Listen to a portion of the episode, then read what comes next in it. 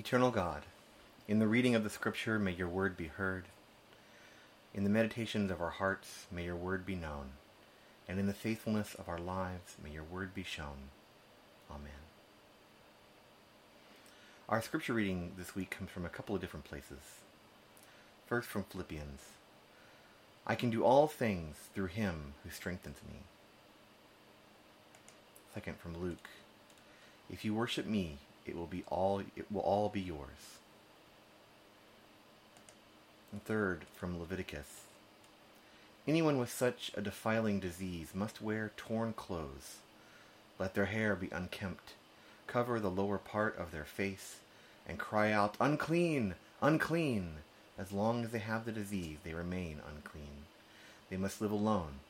They must live outside the camp.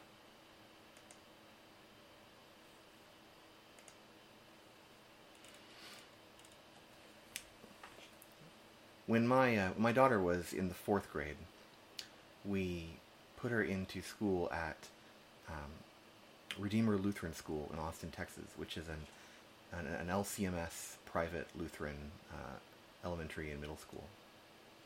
And she had a fantastic teacher. Um, she really had a great time in fourth grade. Uh, we left after that um, for fifth grade and, and sixth grade, and then we came back um, for seventh grade because uh, uh, our because of we moved um, and, and, other things. But she had a good time in the fourth grade. One of the things she had to do was she had to um, to do Bible memorization. So every week she had a different Bible verse that she was supposed to memorize, and then she would be tested on it on Friday. She'd have to be able to recite the verse, um, with you know, uh, when prompted. And of course, um, she would memorize it the day before. uh, and then probably forget it most of the time afterwards. Although I will say, uh, one of the things I'm, I'm really grateful for is that my daughter has a very good understanding of the Bible and a very good. Um, she's read, you know, most of the Bible, um, which a lot of a lot of uh, young people just haven't done for various reasons. So I'm really grateful for that. But I was uh, this was a kind of new concept to me. I, you know, I was not raised in the church. I was raised unchurched, and I wasn't used to kind of memorizing Bible verses that you could just you know kind of recite them on command. Uh, and but my wife uh, had also attended a, a private um, Christian middle school, and she told me that this is quite normal. This is that she had to do the same kind of thing, and so this is a this is a skill that that um, many young Christians, I guess, are, are taught, depending on, of course, the the group you're in and, and whatnot. But this is a skill that, that I see being used, especially, um, especially I think in more evangelical churches, in, in churches that would perhaps call themselves fundamentalist. Um, I see more of this because um, of, of more of a focus on the inerrancy of Scripture, the fact that Scripture is it has no errors in it, and um, because of the focus on this, because of the focus that uh, this idea of um, sola scriptura, you know, scripture only being the, the basis of faith, um, folks from those traditions put a much higher value on uh, on being able to kind of recite scripture or being able to, to quote scripture or, or know it really well. Then, for example, um, perhaps someone in a Roman Catholic or or Anglican um, tradition where uh, there are there's other tradition besides just scripture that is considered um, to be uh, to, to, carry weight in in your religious um, tradition. So anyway, this is something that that, uh, that I noticed in those in those traditions. And more progressive churches, more what churches um, the, uh, that might be called liberal or that follow more liberal theology, uh, tend to not place as much uh, focus on this because they often don't believe that Scripture is completely without error. Um, they they think that there are places where there are, there either there's error in the Scripture or um, error in the translation, perhaps. Some people say, you know, well, the, the Scripture is without error in its original languages, but the translation, of course, can introduce error. Some people will say that um, the uh, the Scripture was, you know, God's words directly put on paper. Some people will say that well, it God inspired the authors who wrote the scriptures. Some people will say that the scriptures were written by people who were trying to understand God as best they could. Um, no one in the Christian tradition thinks that the scriptures are, are meaningless. They all uh, use them as the basis of their faith. It's just that they take different uh, opinions, different ideas about how the, they come into being and what level of importance they have. And in uh, the the evangelical um, church, the I think that uh, which the school that I was talking about was, was you know I would consider them to be an evangelical school. That this was a this was something that they were very was very important to them, and um, I think that it's really important as a, as a minister for me to be able to have some some things like that that I can that I can um, use to help speak people on the on the level that they're coming from because uh, this is really important to those folks. So um, I've heard, you know, I've I've heard many times scriptures used to uh, to harm people. Scriptures used as a weapon uh, against against people. Oftentimes, it is um, those same uh, people who put such faith, such importance on the Scripture and on the inerrancy of Scripture, folks from an evangelical background or, or perhaps a fundamentalist background, who use this um, more as a weapon because for them the Scripture is so important and the, the meaning of it is so important, and um, you know you don't you don't argue with Scripture, and so for them it's very important that people be living according to the Scripture. But uh, so often what I hear is taken completely out of context. And don't get me wrong, there are there are lots of evangelicals and, and fundamentalist Christians who have done deep study of Scripture and who who's absolutely understand the context. But there are a whole lot of other folks who don't.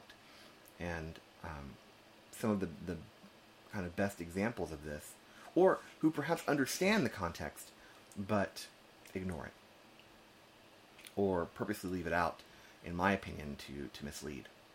And there are folks, um, there are folks like that. Uh, the ones I can think of especially are the, the large kind of mega church, um, what we would call televangelists in the U.S. Folks that that uh, have these these uh, shows and they and they you know uh, they preach these kind of shows and and the the the one I forget his name but there's there's a, there's a preacher I can think of off uh, specifically who has this show, and and the whole show he's just rifling off scripture verse after scripture verse, just you know, this verse, you know, verse, verse and chapter, this this thing, verse and chapter, this thing, verse and chapters, bam, bam, bam, bam, bam. That's all he says. But they're completely out of context. I mean, you know, you can make the Bible say whatever you want it to say if you're willing to rearrange the sentences in any order you want. That's not the point. The point is to to know the context. And if you know the context, then a single verse can be very powerful you know um, when we say you know love the lord your god with all your heart and all your mind and all your soul and love your neighbor as yourself upon these two rest all the law and the prophets. That's a beautiful verse and very meaningful. But you still need to understand the context of it. You need to understand that, that it's jesus you know answering a question about what are the most what's the most important part of the law you know, or depending on which which gospel you're reading, it's it's the response to Jesus asking that question. But the point is, it's in this context, and then you need to know that it, that it followed it's followed right up in Luke by the story of the of the Good Samaritan when the the person who asked the question comes back and says, "Well, we have it. Who's my neighbor?" Right. All of that is important. All that context is important, and people kind of forget the context a lot of times. And so I wanted to look at some verses out of context because this this sermon was was um, the sermon came about because of something that happened to me today, actually, on Facebook, and uh, I think it's it's important to talk about. So let's look at some of these verses. First of all, uh, this this one, which uh, I I just absolutely love this. It it it, uh, it came out of uh, actually found out about it because of my uh, seminary. So in in seminary, when I did biblical uh, exegesis. So I took a, I took uh, I took uh, ancient Greek, Koine Greek, and then we did we translated. So I translated the the Epistle of James from the Greek into English as one of my classes. And uh, my teacher, my my professor for that class is a fantastic professor. Um, she's she really knows her stuff, and um, she kind of opened this class on, on exegesis with this with this this uh, phrase, um, and it goes like this. And this is actually what, what she showed me. So there there was a uh, a verse a day calendar. You know these little calendars have a verse a day. And this this is the picture, and it says, "If thou therefore wilt worship me, all shall be thine."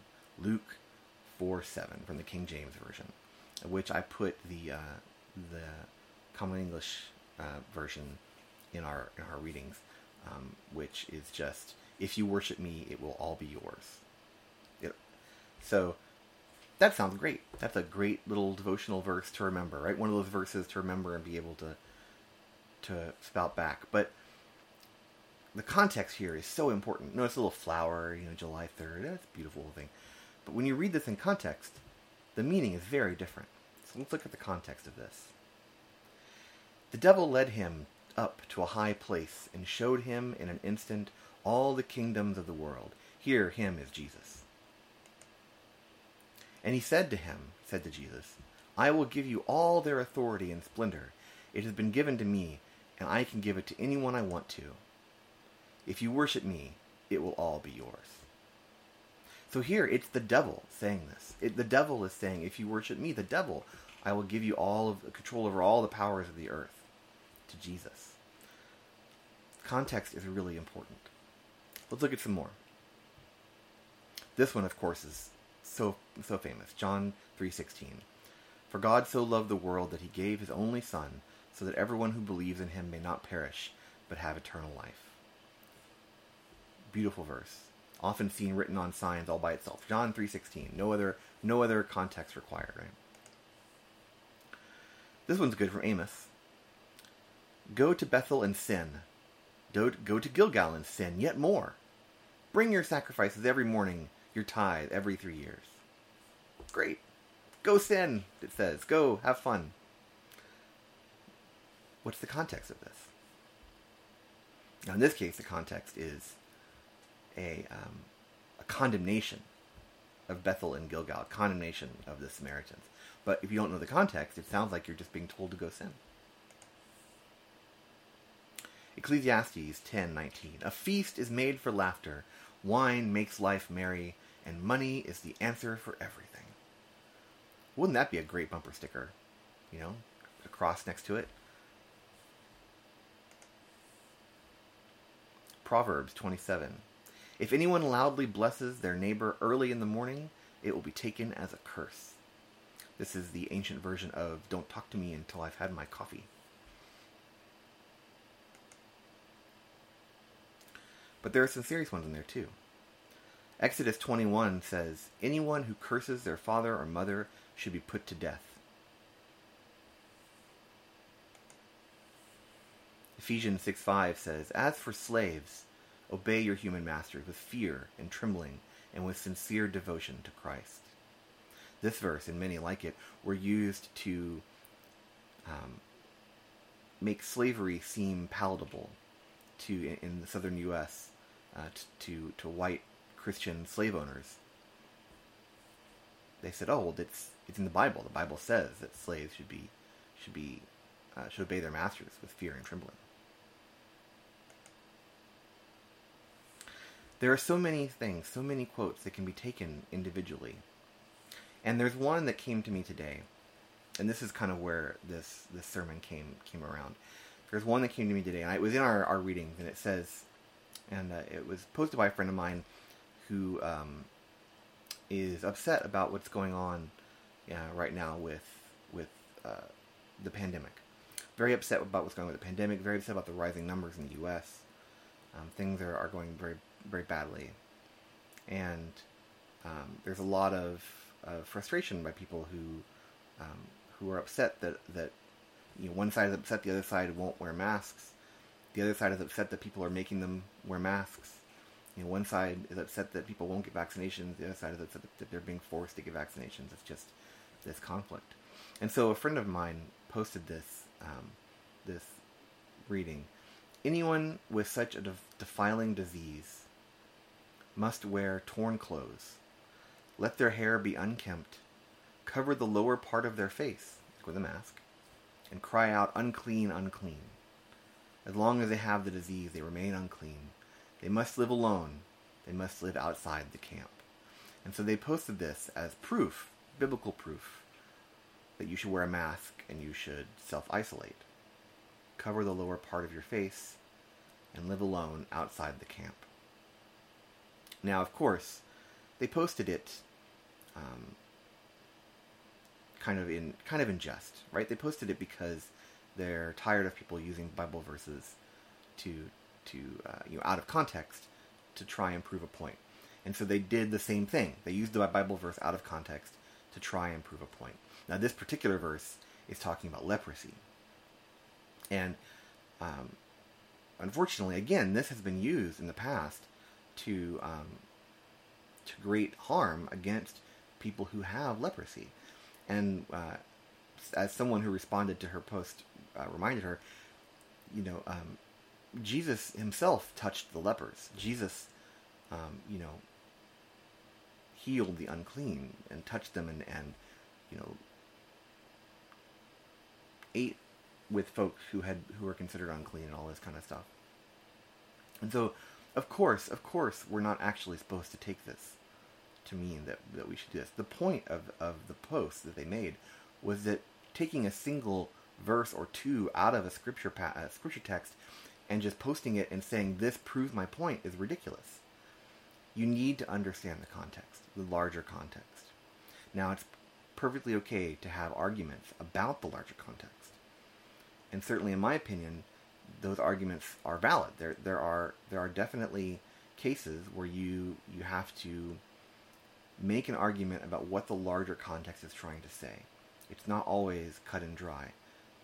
Not, everything's not always black and white. You know, there's there are shades, there are um, in betweens, and you know there will always be people who take a verse and read it in one meaning, and another group of people who take the verse and read the same verse in another meaning. But at the very least, we need to have those discussions with the entire context. Having just a single verse really doesn't help. Because, you know, we really can do all things through a Bible verse taken out of context. So what I want you to do is I want you to think about this. When you see verses in your social media feed, when you when you are confronted by people who spout single verses at you, push back on that. Ask them, what is the context of this? Or go look up the context. If you've got Bible software like Logos, uh, it's very easy. Um, if you've got, if you don't, you can go to, to Bible Gateway and look up um, a verse. Sometimes it helps to look in multiple translations. I actually had to use a couple of different translations to get the verses to say what I wanted them to say um, for this. Uh, for example, this verse about uh, the defiling disease um, is in the the NIV, the New International Version, but in the NRSV and the and the the CEV, um, it's it's actually mentioned leprosy in the in the thing, so it doesn't work. So you have to sometimes you have to you have to look at stuff, and a lot of people use, for example, the King James version, which is you know has uses very old archaic um, uh, language. So it helps to look in multiple versions to try and understand better the context. It helps to have some kind of um, some kind of study guide uh, to to look at um, as well. I'm a big fan of the interpretations series uh, of books. You can buy the individual books, um, one for each of the books of the Bible, uh, all written by different authors, but but in the same kind of uh, uh style, I guess. They're they're maybe 25 years old now, but they're still very good. Um, but it's important understand the context. Talk to people who have studied the Bible. Uh, struggle with difficult concepts. You know, um, one of the verses often quoted is is about you know uh, if if a man commits adultery, um, if a man and woman commit adultery, they they should be put to death. You know, that's a difficult passage to, to talk about in our modern society, and we can't just throw the passage away. It's part of our scriptures. We need to deal with it, but we need to look at it with the entire context in mind. We need to think about the, the whole context that we're we're dealing with, and uh, maybe we'll, the decision we come to is that the verse is irrelevant now. You know, I believe that the, the putting adulterers to death verse is not relevant to our modern society anymore. Um, and I believe that, you know, that Jesus' teachings uh, point to that. But not everyone believes that. And, and, you know, not everyone believes that, you know, that, that uh, some people believe that women should, should wear head coverings, and some people believe in, you know, modest clothing, and um, some people believe that you shouldn't cut your hair. Um, some people believe that you should let your hair grow long. All these kinds of things, you know. Um, it's worth having those discussions, but we have to have the context. So go out, look at the context, read your Bible. Um, don't take people's word for it, and and really ask the hard questions and and you know um, struggle, struggle with the Bible. You know, Abraham struggled with God and we all have to do that. We all have to struggle with God and struggle with, with the, the Scripture to help us understand it. Amen.